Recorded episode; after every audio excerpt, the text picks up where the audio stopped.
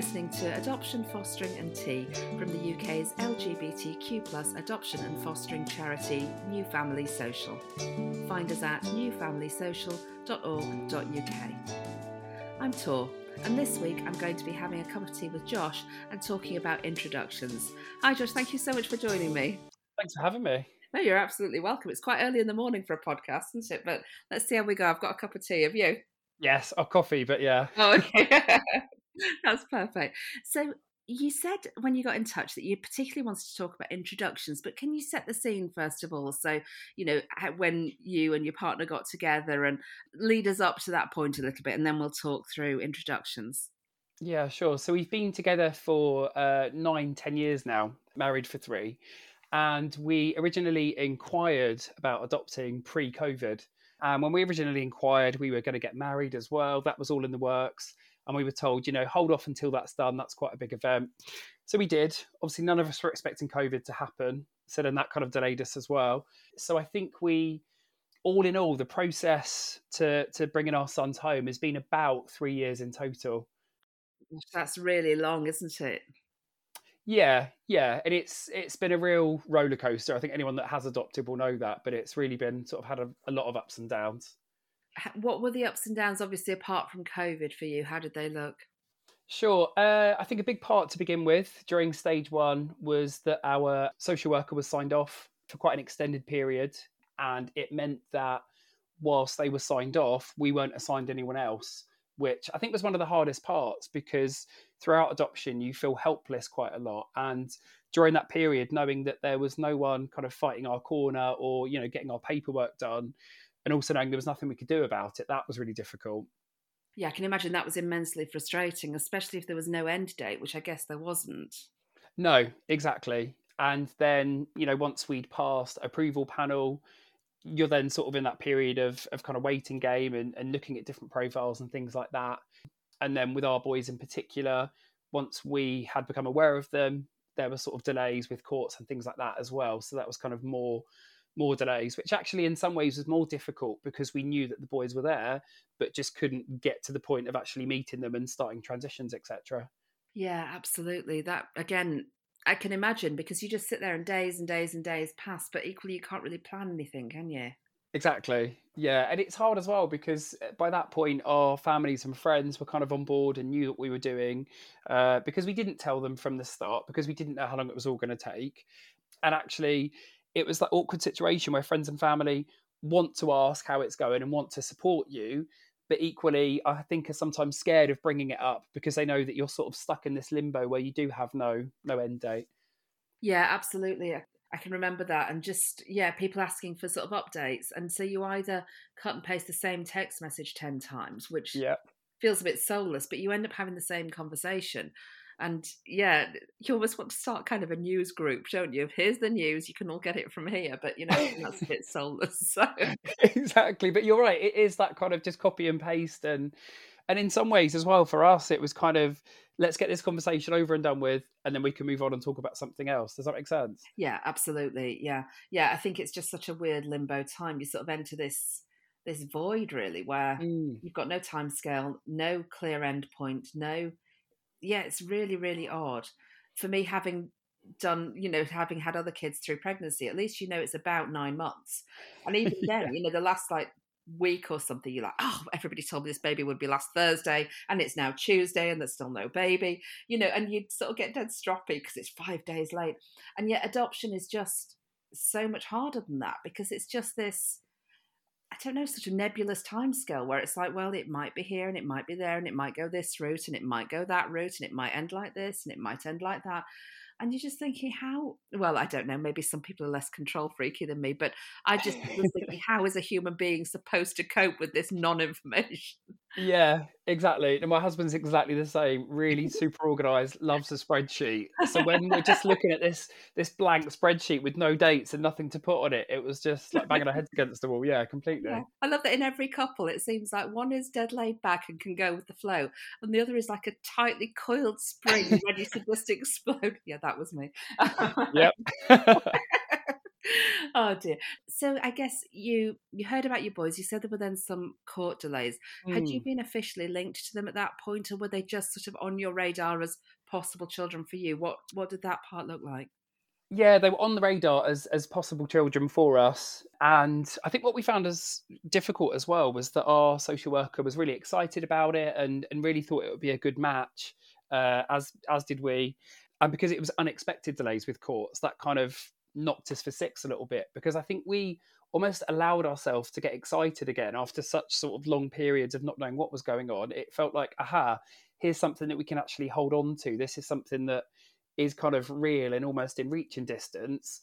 And then it was kind of knocked knocked out of sync, if that makes sense. Um, so I think that's what was difficult. Was that it was kind of presented to us as yes, we think this could go ahead, and then you know a couple of days later, oh, actually, it's not going to potentially after all. Um, and at one point, we were told actually maybe shelve these two little boys. I mean, we hadn't seen photos at that point, but we'd read reports and we'd, you know, you imagine things and you you start picturing this amazing life you're going to have together. Um, so to then be told, actually, let's park this. We think there might be other children out there because this is going to be quite delayed. Really, kind of, you know, took the wind out of our sails.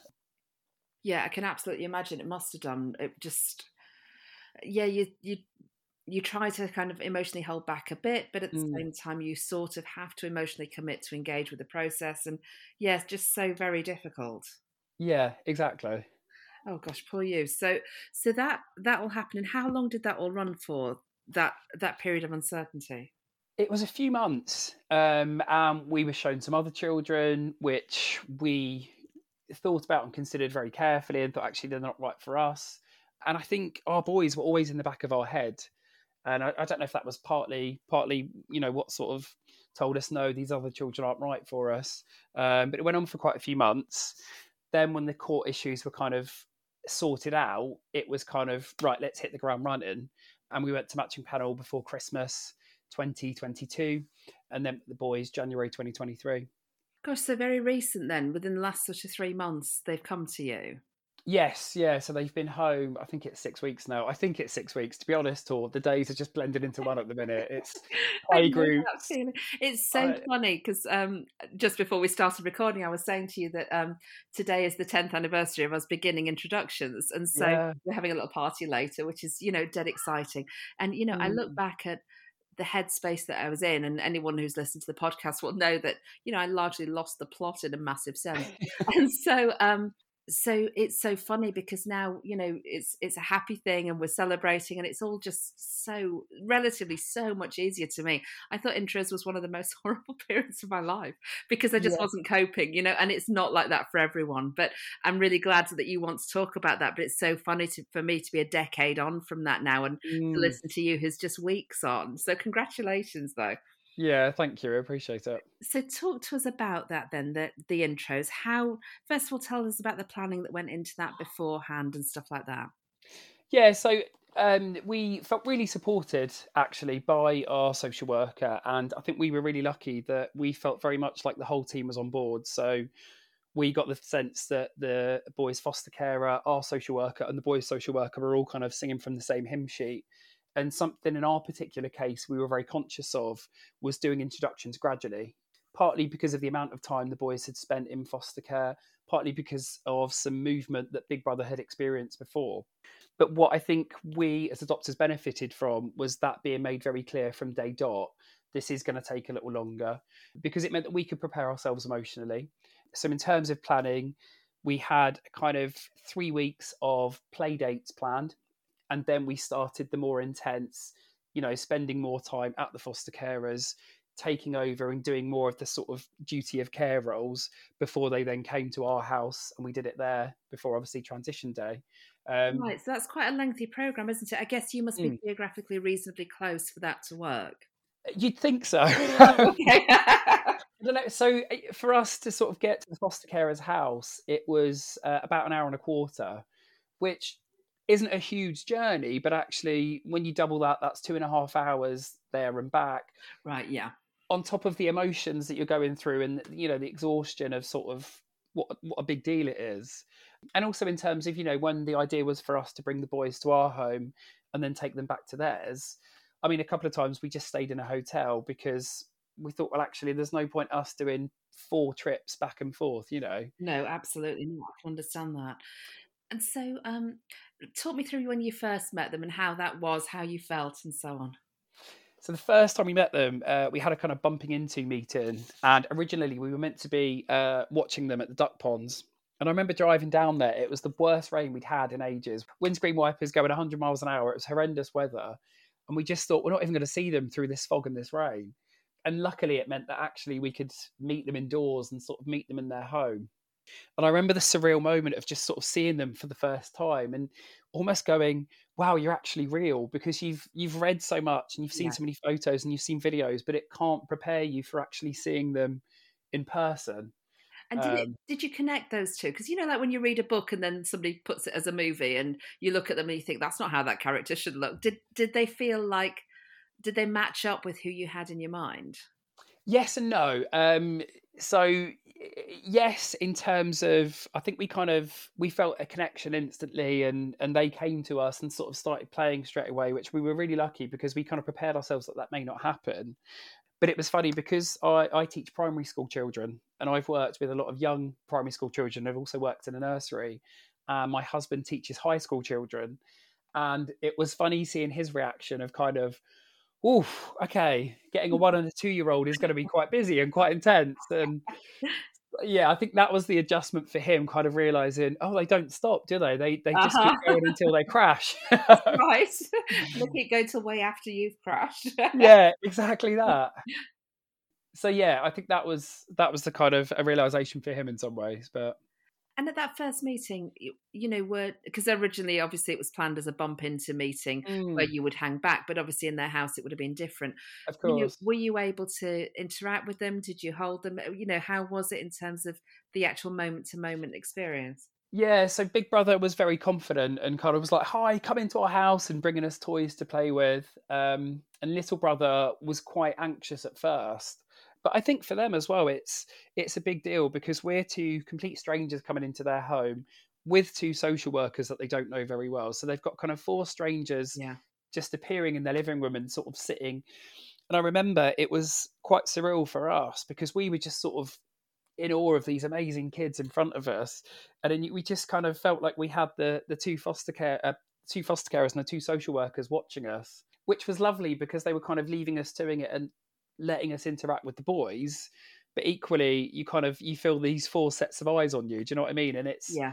it, it's a really surreal experience to describe absolutely i really i personally hate that part that that moment of introduction has to be witnessed by so many people mm. and i'm not really sure why it has to be i don't know why it can't be more informal with just the foster carers and the prospective adopters because yeah the thing for the kids of having several new people walking in mm. and the thing for you of being stared at in those first interactions you know so yeah exactly that it, it, it almost felt like pressure and actually all you want to do is just sort of let the kids come to you and just you know have a moment but yeah absolutely no i think it's i think some of these things they're set up in a way that aren't necessarily that feel quite odd to participate in Mm. I, I, ought to say, if there's screaming in the background, nobody is actually getting killed here.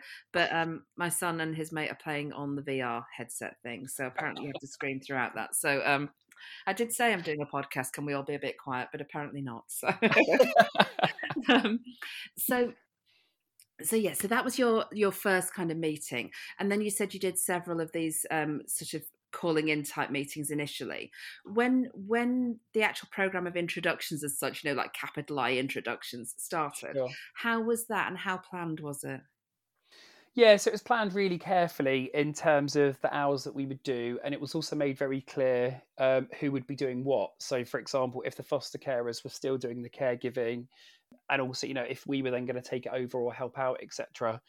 I think because we'd had three weeks of kind of play dates of popping in for half an hour, an hour increasingly, that really helped. And I think it, it then meant that when it got to, like you say, the, the proper introductions, if you like, the boys felt very comfortable around us. And I think naturally we started sort of sharing the caregiving. Just for example, if one of them fell off their bike in the garden, instinctively you can't help but pick them up and comfort them but actually from their point of view as well i think because we'd started to build that bond through lots of play dates they felt comfortable enough to come to us for comfort.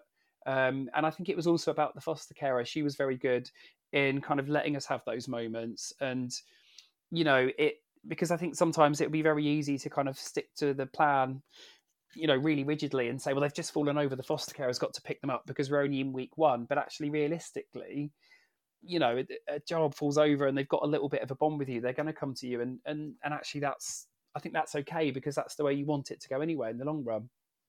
Yeah, I, I agree with that. And I think that ability to kind of behave naturally is quite nice. So it's really good the foster carer gave you that. And we had that as well. We were lucky mm. that they were willing to let us step into those roles and, and quite encouraging of that, which was nice. Um, I think sometimes when intros are a little bit less easy, then it can be a lot more rigid and formal about who's doing what and so on. But same as you, we had a timetable that kind of said, you know, Tuesday morning, 7 a.m. breakfast, foster care to feed the child, or something like that. And it was very, very specific about us gradually taking over the care, if you like.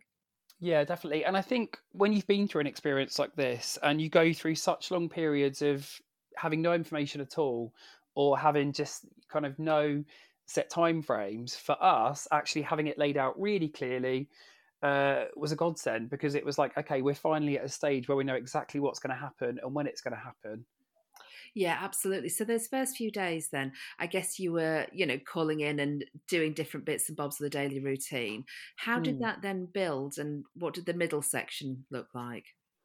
So the middle section uh, was still uh, lots of time spent at the foster carers, but we would gradually build up. So we would go out and kind of follow their daily routine. So for us personally, our boys uh, are out every day. They go out for lots of walks, go to lots of play groups. And I think it was really important for us to become part of that routine. And we've still kind of continued that routine now they're home as well. Um, I think it was consistency for them. And it also, I think, showed them actually dad and daddy are, are safe people that we can go out with. So that's kind of how it built up. We would take them out to play groups with the foster carer festival, go out for walks with them. And then gradually it would be us taking them out for a couple of hours us taking them out for the day, giving them lunch while we were out, and then taking them back to the foster carers until eventually it got to the point where really we would kind of turn up in the mornings, give them breakfast at the foster carers, take them out for the day, bring them back, give them dinner uh, until we eventually put them to bed, and then we would go home. And I bet you were exhausted, weren't you?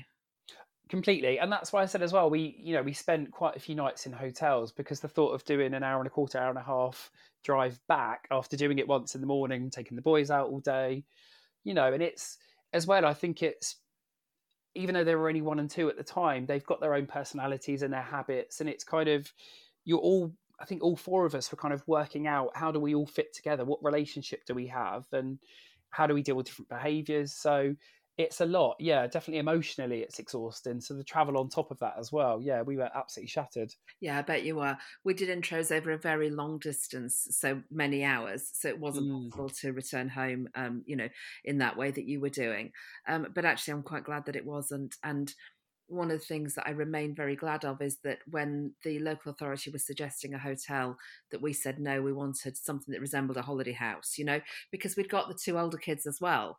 Yeah. And I was just thinking, what are we going to do with this baby in a hotel room with, you know, a, what do we have then? I guess a six year old and a four year old, and then this one year old baby.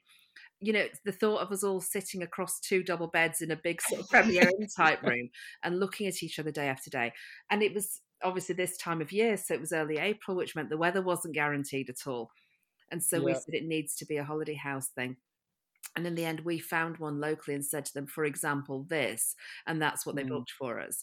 Um, but we had to be quite quite insistent on that but it made such a difference to the stress levels to have something that resembled a house with a living room and a kitchen and some bedrooms because we could just spread out in the way that family life is really not you know all just sat across two double beds staring at each other so this is it yeah it has to replicate real life doesn't it so yeah as much as it possibly can and it is just still a very very weird thing i think yeah, for sure. And it's interesting. We, I remember at one point we were quite firm with our adoption agency, and we almost felt apologetic. And I think sometimes because you feel like the power is in their hands, you kind of a little bit yes sir, no sir, three bags full sir. Yes. But our social worker made a really good point and said, actually, you're going to have to advocate for these children. So actually, you might as well start advocating for them now. And and I thought I really liked that way of thinking about it. Of actually, no, we you know we were polite about what we said, and and what we were saying was correct. But I like that way of thinking of actually we're going to have to advocate, so we may as well begin now. You know. Yeah, and I think also there is a kind of shift in the power gradually through the process. So when you're very early, mm. like when mm. you're phoning round agents to see if anyone will take you, ultimately, if you represent any kind of hassle to them, there is a possibility they'll just say no. And then once you kind of linked into an agency, then you know they've invested a bit of time in you, so you can start to reveal that you, perhaps you aren't a perfect human after all, and stuff like that. You know, and then gradually, you know, when you're doing family finding, again, very much the power is in their court because they're looking for, you know, a, something straightforward for whichever child they're looking for.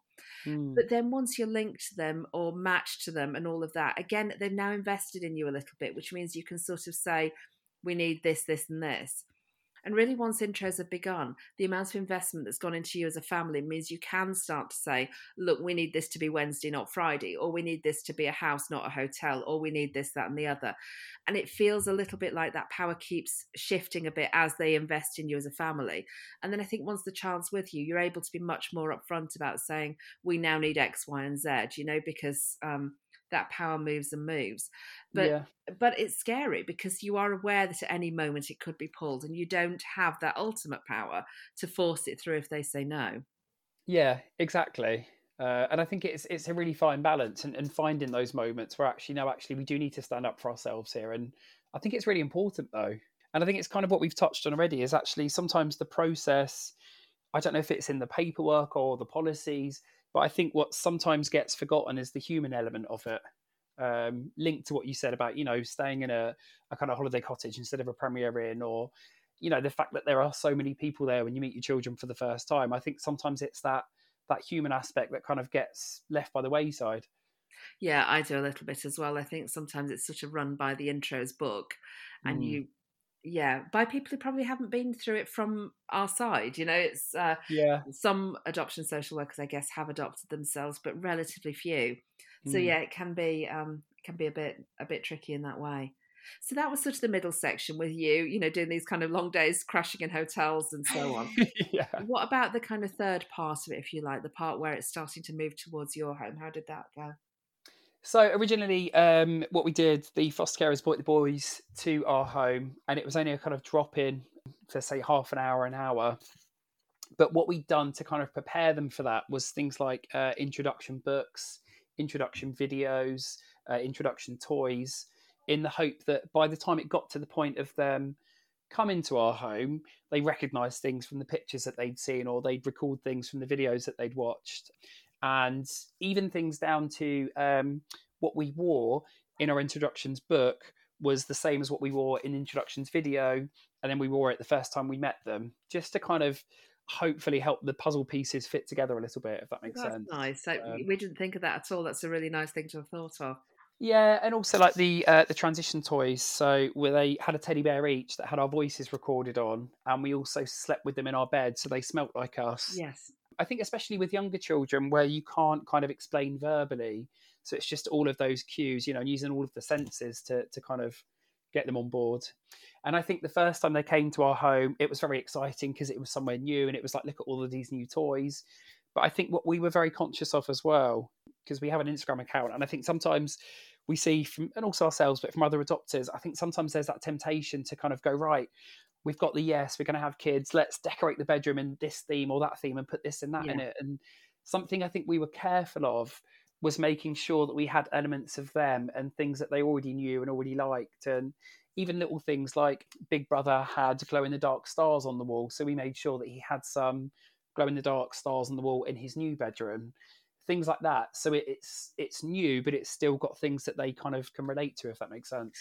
Definitely. So um, for my son at his foster carer's house, they had um, transfers that you stick on the wall. They sort of cling like thick cling film almost. You know, they cling on those yeah. like vinyl stickers. And um, they had a load of those, and they bought two packs of them, which was nice. Which meant that they gave us a pack of the same stickers, so we could put them here. Yeah. And again, just that thing that was familiar to him, I think was a nice touch by them to have thought of that. And yeah, it was it was lovely. Yeah, exactly. So yeah, it kind of built up gradually. So it'd be half an hour, an hour first, almost like a kind of play date at ours, and then they were left with us for more extended periods of time at our house, and then it would actually be that we would go and collect them from the foster carer's house and then bring them here. And I, I remember bedtimes was a kind of point of debate uh, during this process, and we kind of my husband and I discussed that actually bedtimes is a really tricky one because they have to feel really comfortable and and we talked about how actually at the foster carer's house bedtime may never go completely smoothly for us because actually us putting them to bed in that house isn't what normally happens. Yes. whereas when they come to our house it's going to be a case of okay you're going to live with dad and daddy. This will be the routine. We will put you to bed here. And there was quite a lot of debate around should the foster carer come upstairs? Should she say good good night downstairs how many nights should she sort of be in our house for when they're going to bed in our house? And again i think that was a point where we decided we made a decision on what we'd like to do and then we felt like we needed to be quite kind of firm and say this is what we're going to try and if it doesn't work we can reevaluate it. And eventually what we decided was that the the foster carers would uh, be at our house the first night they slept over to say goodnight downstairs. They waited downstairs while we settled them waited for a little while to make sure the boys were okay and were settled, and then left. And then we said, actually, the second night, be close by in case we need you, but we're not going to have you in the house. Yes. And touch wood, they've it's been okay so far, and they've now been home for six weeks. But I thought that was one. It was kind of a point where we had to be kind of polite but firm and say, "This is what we've decided. Let's see if it works." And two, I think it's sometimes as well for us. I think we recognise that like I said, bedtime is never going to go that smoothly there because that wasn't their routine. Us putting them to bed there. Yes. And I think it was a, for them a quite clear differentiation. Oh, okay, we're in dad and daddy's house now. Dad and daddy are going to put us to bed, if that makes sense. Yeah, absolutely. And I think you're right. And sometimes there isn't an exact right answer. It isn't oh. scientifically proven any of this stuff. Mm. You kind of have to do your best, and yeah, like you say, try it. It might not work, in which case change it. But yeah, I think I think you're right that sometimes you just have to think my instinct says we should do this, so I'm going to try it. Yeah, and I think that's from speaking to friends that are adopting as well. It's it's kind of saying to them when you get to that introduction stage, step back a little bit, have the confidence to kind of zoom out and think, I want to keep it as consistent as I can for the kids, but equally, are there things that eventually I think could work for us as a family better? and it might just be small things like we've got loads of storage units downstairs now to keep their toys in. Yeah. And partly because we're quite anal about having a clean and tidy house, which is going out the window as we speak. Yeah, that is. um, but it was kind of just recognizing for our boys, particularly to them, we noticed they were calmer when there were less toys out and they couldn't access everything all you know yes. all at once and actually they're quite good now they'll put something away and get something else out and what we've noticed the benefit for them is they can focus on things for a much bigger period of time so it's sometimes kind of zooming out and going actually could we make a little tweak there that we think might work for us as a family so I think sometimes it's having the confidence to, to do that as well. Um, yeah, it's you're making me laugh talking about storage because you know when you buy somebody a baby gift, you get them some sort of cute little top or whatever, you know, something like that. Honestly, now my advice to brand new parents of young kids would be buy the biggest IKEA Kallax unit you can, yeah. attach it to the wall, and buy every set of drawers that possibly goes in it, and put one of them everywhere, every room that you can fit one in. Put one of them in. That will be top tip number one. Yeah, literally. Number two would be buy a battery recharger and as many decent rechargeable batteries as you possibly can for every blooming toy that requires four AA batteries, of which there are a billion. And yeah, yeah that, that would be the two things that I would buy for yeah. a new parent now and put the toys together before you present them to them. Oh, that! Oh my god! We, we learned that the hard way. Eve, we spent building this bloody Duplo hospital thing, which I didn't even know. I mean, Duplo is awesome, but I didn't. I Jackie said that when she was little, she had this Duplo kit, and then and Jackie likes buying stuff, so I said, right, go get a Duplo kit then if you think so. But Jackie herself would admit that she quite enjoys buying stuff. So I didn't really realise that Duplo came in a variety of sizes, including small. So when Jackie came back with a Duplo hospital that was virtually on the scale of an actual hospital, I just thought that's what Duplo was like. So we sat there and we had all the family around that Christmas Eve. We built this bloody thing. It took probably four hours and there were about seven adults on it because every little phone needs its keypad putting on and its handset putting on and its little wire putting on and the people need their legs putting on and their hair putting on. It was about four billion pieces. Never in my life undertaken such a task. It was unreal. And then forever afterwards, we're standing the little people up again and putting the hospital trolleys back in the right. Oh, it drove me insane. Buy small Duplo. That's my third. third yeah. Oh dear, scarred for life. Um, so yeah, so so then uh, it sounds like that you know that you were doing that bit where the foster carer was gradually withdrawing. And what about the final time that they sort of withdrew for good? How did that final day look?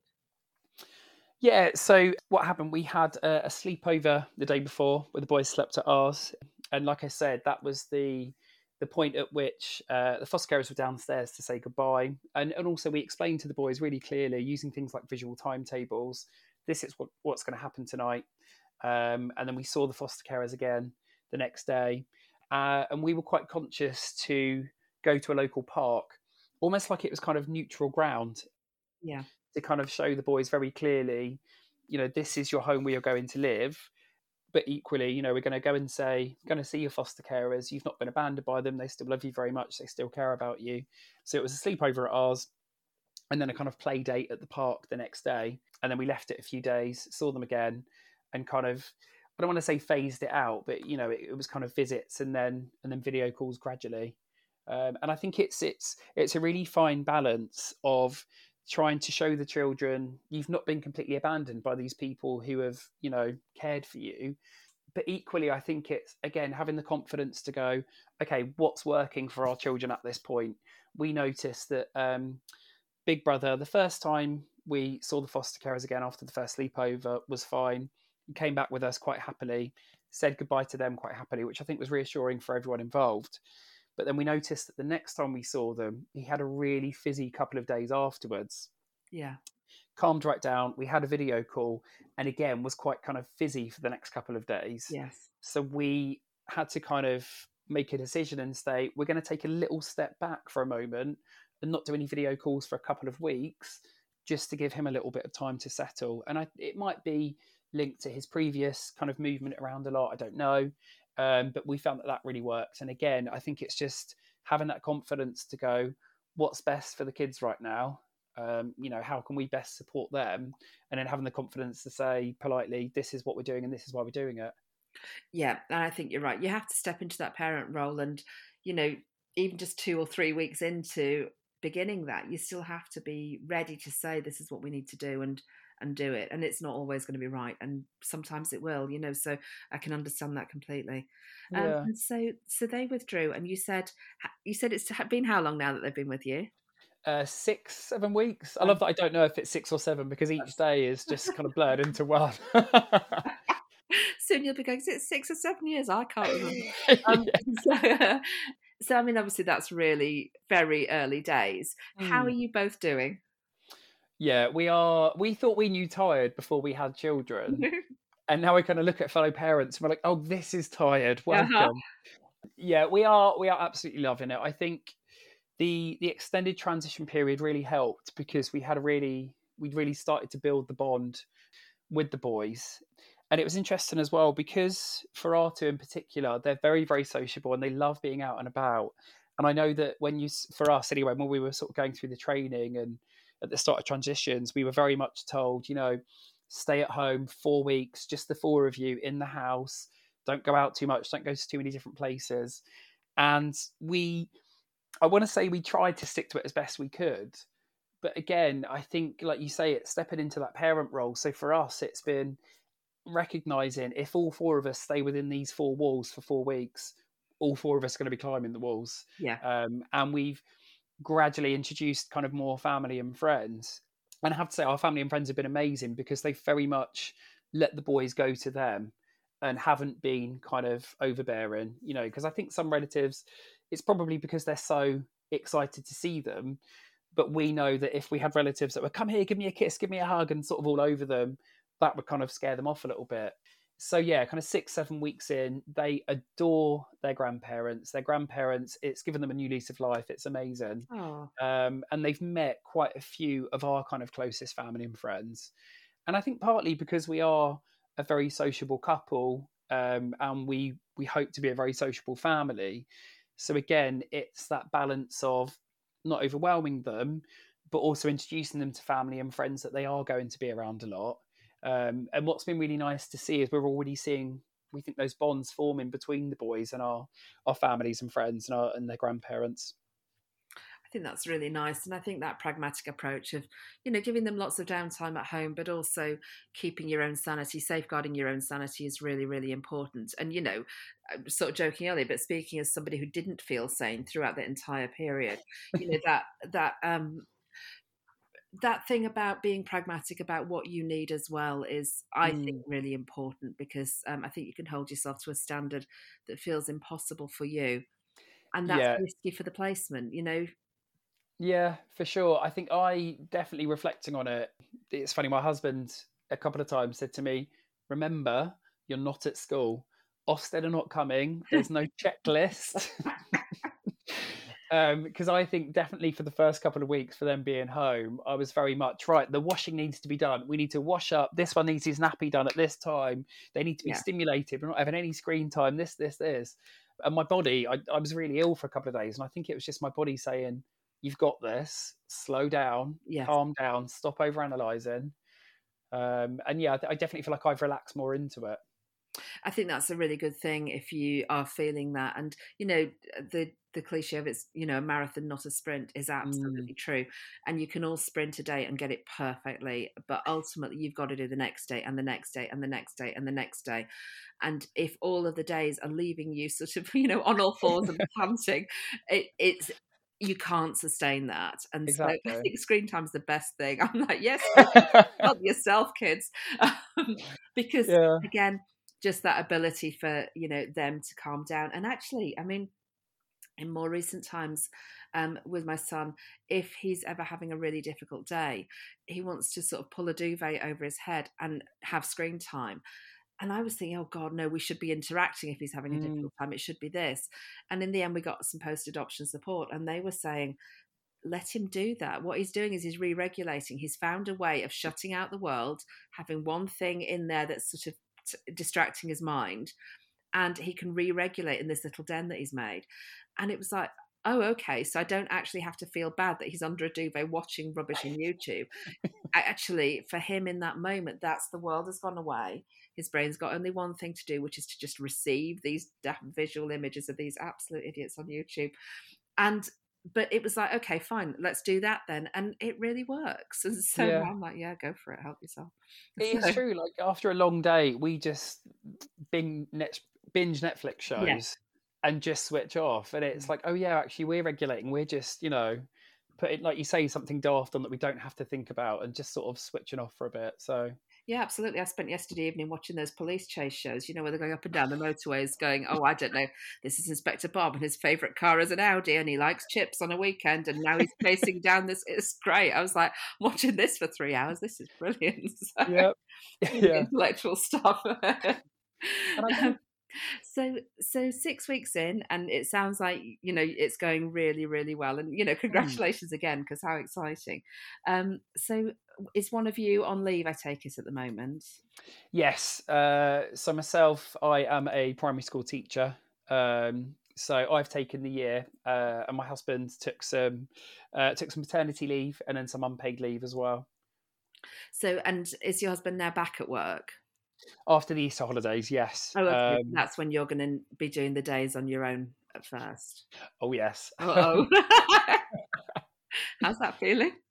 Uh, do you know what? He's been into work a couple of times. Yeah. And again, I don't know if it was the pressure I was putting on myself, but it was almost a relief that he went in because I kind of showed myself, oh, okay, actually, he came home and no one's died.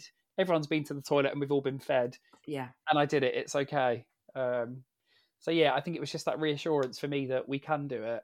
But I think part of that as well is because it's only been six weeks, but I think we're starting to find a routine. Yes. So we have kind of set play groups that we go to on different days. Um, and as mind numbing as it is, and it, you know, it can be the same small talk with the same parents.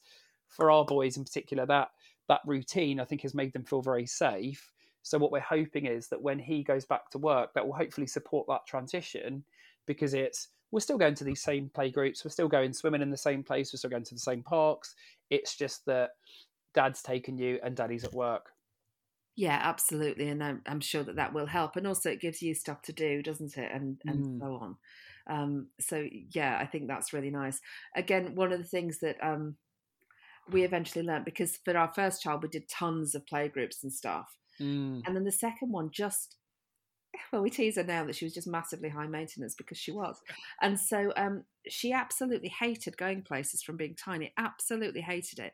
And we persevered and persevered and persevered. And in the end, we had this horrendous journey one day where she was just screaming until she was sick. And it was just, it was, it was like, it was like taking an alien on a trip. She was just absolutely melting down. And for no particular reason that we could discern, except she didn't really like going out very much. Mm. And then we were like, why are we doing? It? Why do we keep going out with this child? She hates it. Yeah, so we dialed it right back for her. And in the end, we just gradually introduced it. Probably six months or a year later, that we would be doing stuff, and she was okay with it then but it was that thing of okay we've clearly decided that going out is a good thing capital letters good thing yes yeah she, despite the fact that she was absolutely just melting um, yeah and in the end, we were like, mate, wait, hang on, what if it's not a good thing for this child? It was like, okay. Yeah. So it's these funny learning curves that you sort of you make, and you know, get. I sound like an old woman, don't I? Young man. but it makes complete sense. I think again, it comes back to that thing, doesn't it, of of sort of treating them as individuals and but it's hard. I mean, I know for us, one of the benefits of going out so much is even if it's just small talk, it's it's adult interaction. Yes, definitely. You know, and and I think that kind of keeps you sane and and just helps you sort of offload and debrief a little bit sometimes as well. So. Yeah, absolutely, and I think also you find other parents that you can kind of click with, and mm. um, we initially found some parents that we were friendly with, but their their sort of way of parenting was very um, it was better than us. So um, it, it, they were just they would just seem so slick at it, you know, and so mm. so polished and so in control. And maybe nobody feels in control on the inside, but they seemed like that. But then we sort of made friends with people who just felt a bit more kind of flawed like we did you know? Yeah and, and it was yep. a relief to kind of see to see flawed parenting. I think probably uh, some of the earlier people that we met and hung out with were quite um, possibly quite anxious actually themselves with hindsight but i didn't recognize it as that then. They were quite sort of involved in every moment and and and analyzing i don't know just just aware in a way that we weren't like you know oh, I don't know. There's that book, isn't that Annabel Karmel? Have you come across her cookbook? Yes. Oh, yes. yep. So it's you know where rather than buy a packet of fish fingers, you have to make fish fingers from actual fish from a fishmonger's with yeah. stuff and breadcrumbs and stick it on and try and make it stick. And then when it all falls off, stick it on again and then grill them. And then the child refuses them. And then yep that. So we were doing, we were trying to do that, and these other parents were like doing that, but their fish fingers did have breadcrumbs stuck on them. so, and you know, so and it was all I don't know. Anyway, they were better than us, but um, in the end, when we kind of met people who were more visibly human as parents, visibly flawed, and you know, their kid would sort of fall over because they weren't paying proper attention from yep. and stuff like that. it's like, oh, this is my tribe. I like these people. So, yeah, yeah. That makes complete sense. We were at a playgroup a couple of weeks ago, and uh, lots of the children were sat in a circle beautifully singing "Wind the Bobbin Up." um, Big Brother was having the time of his life, wasn't singing along, but was having the best time, wriggling and jiggling right, nice. right in the middle of them while they're all sat down. And I just looked and I thought, do you know what? Good for you, mate. I think we should all be a bit more like that. Exactly. but I get oh. it. It's yeah, I think it's finding those parents on your level and and not kind of comparing yourself. And you know, and I remember one of the first times one of the playgroups we went to, there was these mums that looked so glamorous and full face of makeup. and I just looked and I thought, I think I've put this shirt on over my t-shirt for the past three days. I can't remember, and there was Play-Doh on my trousers and poo and wee and yeah, yeah. You need to find the parent who's got sick on their shoulder. That's your tribe. Find that parent. yeah. oh well, listen. I mean, congratulations, and you know, it's such early days, but it sounds like you're just doing brilliantly. And um, you know, sort of keep in touch. We'd love to maybe chat again at some point if if you'd like to about you know how it's going in sort of six months' time or whatever. Yeah, for sure, definitely. Oh well, listen. Thank you so much. Oh, thank you. We appreciate it. I'd like to thank my guest today, Josh. If you enjoyed this podcast, please leave us a five star review and share it with your friends. Follow us on Twitter at LGBT Adopt Foster and on Facebook search New Family Social, all one word. Visit our website at newfamilysocial.org.uk. Adoption Fostering Tea is produced by New Family Social. The presenter was me, Tor Doherty, with music from Matt Doherty. The producer was John Jenkins. We'll be back next time with more guests and more tea.